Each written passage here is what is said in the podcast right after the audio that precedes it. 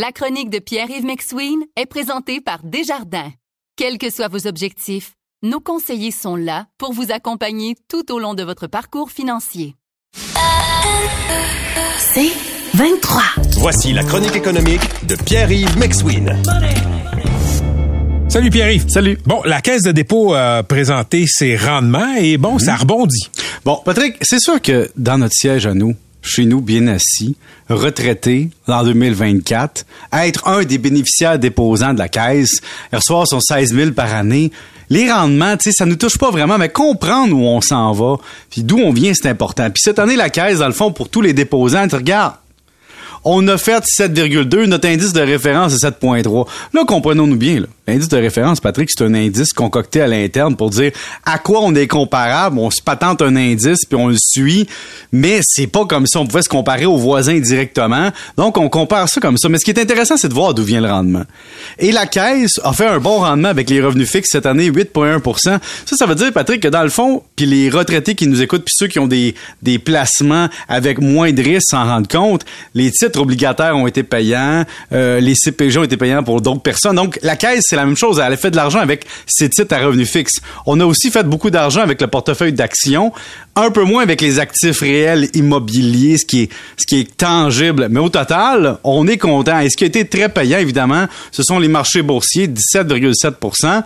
Aussi, des mandats d'actions en croissance, de qualité, des mandats valeur. Mais en somme, si on regarde ça froidement, c'est sûr que la Caisse nous envoie dans le message, Patrick, que les tours à bureau cette année, ça a été moins le fun. Tu sais, les infrastructures, ça a été une moins bonne affaire. Pourquoi? Ben, la redéfinition de ce qui est en train de se passer avec les tours à bureau, les centres commerciaux, les actifs industriels, ça influence aussi les grands gestionnaires qui possèdent ces tours-là. D'ailleurs, Patrick, si tu avais des locaux commerciaux dans les tours de centre-ville, sache que tu serais probablement en train de négocier tes baux à la baisse puis dire « Je paye tant du pied carré, ça se peut qu'on baisse le rendement puis le taux. » Et donc, c'est pour ça que la Caisse, dans le fond, sommairement a fait 7,3. On est content, 7,2. Mais Patrick, il y a des gens qui m'ont écrit puis qui m'ont dit « Ouais, puis arrive, la Caisse fait 7,2. Même moi qui connais rien, je fais plus que ça. » Comprenons-nous bien. Quand on gère des centaines de milliards d'actifs et qu'il faut répondre à une quarantaine de déposants avec des objectifs différents et que tu peux faire autre chose que Kevin à Boucherville dans le sol de sa mère qui mise tout sur Nvidia, c'est normal que tu puisses pas faire les mêmes rendements, tu peux pas prendre le même risque et t'as plus de comptes à rendre et ça doit être diversifié. Alors quand les gens comparent leur rendement personnel à la Caisse, c'est comme si je compare ma maison à un parc immobilier à Boucherville, c'est une autre affaire. On différencie les choses. Et ce qui est intéressant, c'est de dire, regardez, les actifs boursiers, faites attention quand vous analysez ça parce que l'indice a l'air d'être fort, par exemple, un S&P 500, mais beaucoup de revenus ou d'indices boursiers et les concentrer dans certains titres techno et comme Nvidia et autres. Et donc, ça donne un faux signal de très, très, très grand rendement en moyenne. Mais en somme, on fait un rendement positif. Et Patrick, si on regarde le portrait de la Caisse, les investissements à l'échelle mondiale, il y a 38% aux États-Unis, 27% au Canada, 16% en Europe, 12% en Pacifique, puis 4% en Amérique latine. Donc, ça te donne une idée où on est. Vous écoutez La Chronique économique avec Pierre-Yves McSween. Mais il y a quand même quelque chose de réjouissant, tu sais, oui, parce que tu t'es réjoui?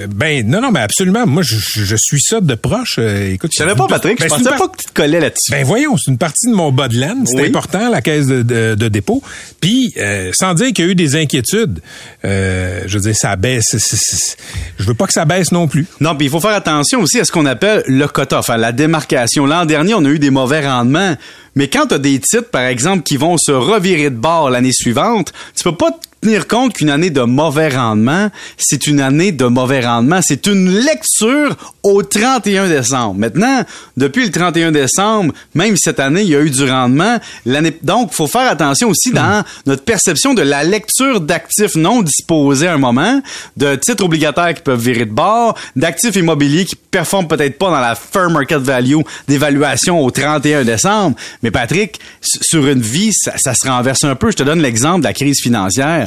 On avait parlé de pertes, la Caisse de dépôt, il y en a eu, mais on s'entend, il y a des titres qu'on a retrouvé les liquidités, qu'on a remontées par la suite, et la perte réelle de la caisse n'a pas été la perte affichée au 31 décembre de cette année-là. Mais je recule un peu la cassette de ta chronique. Tantôt, tu as dit qu'il y a peut-être des locataires qui sont en train de renégocier leur baux. Est-ce que c'est facile de faire ça dans le commercial? Ça dépend dans quel type d'immeuble. C'est tout une question de, comme on dirait, les trois critères, location, location, location. Il y a des gens dans des tours à bureaux où est-ce que des étages sont vides et que là, tu as des entreprises en restructuration qui se disent, OK, est-ce qu'on réduit notre pied carré? Si on le réduit pas, est-ce qu'on négocie à la baisse? Est-ce qu'on se laisse attirer par le chant des sirènes de la tour d'à côté qui nous offre un rabais pour nous déplacer parce qu'il faut que tu fasses toutes les améliorations locatives après? Et donc, effectivement, il y a des gens qui m'ont confié avoir négocié à la baisse leur bail, c'est-à-dire qu'ils payaient tant du pied carré pour un bail d'un certain nombre d'années, le bail arrive à échéance, ils vont cogner à la porte du propriétaire et ils disent « Excuse-nous, là, on est dans ta tour à bureau qui est à moitié vide présentement.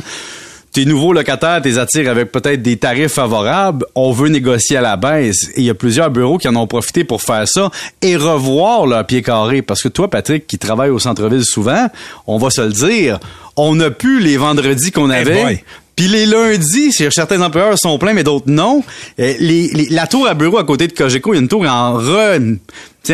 On la redessine, on réaménage, on va attirer une autre clientèle, nouveaux cafés, nouveaux espaces. Donc, les tours se battent entre elles pour devenir attractives et redéfinir leur mandat de locataires. Ouais. Mais c'est fascinant de voir, moi qui ai connu l'effervescence des tours du centre-ville au début des années 2000, où te stationner était un défi.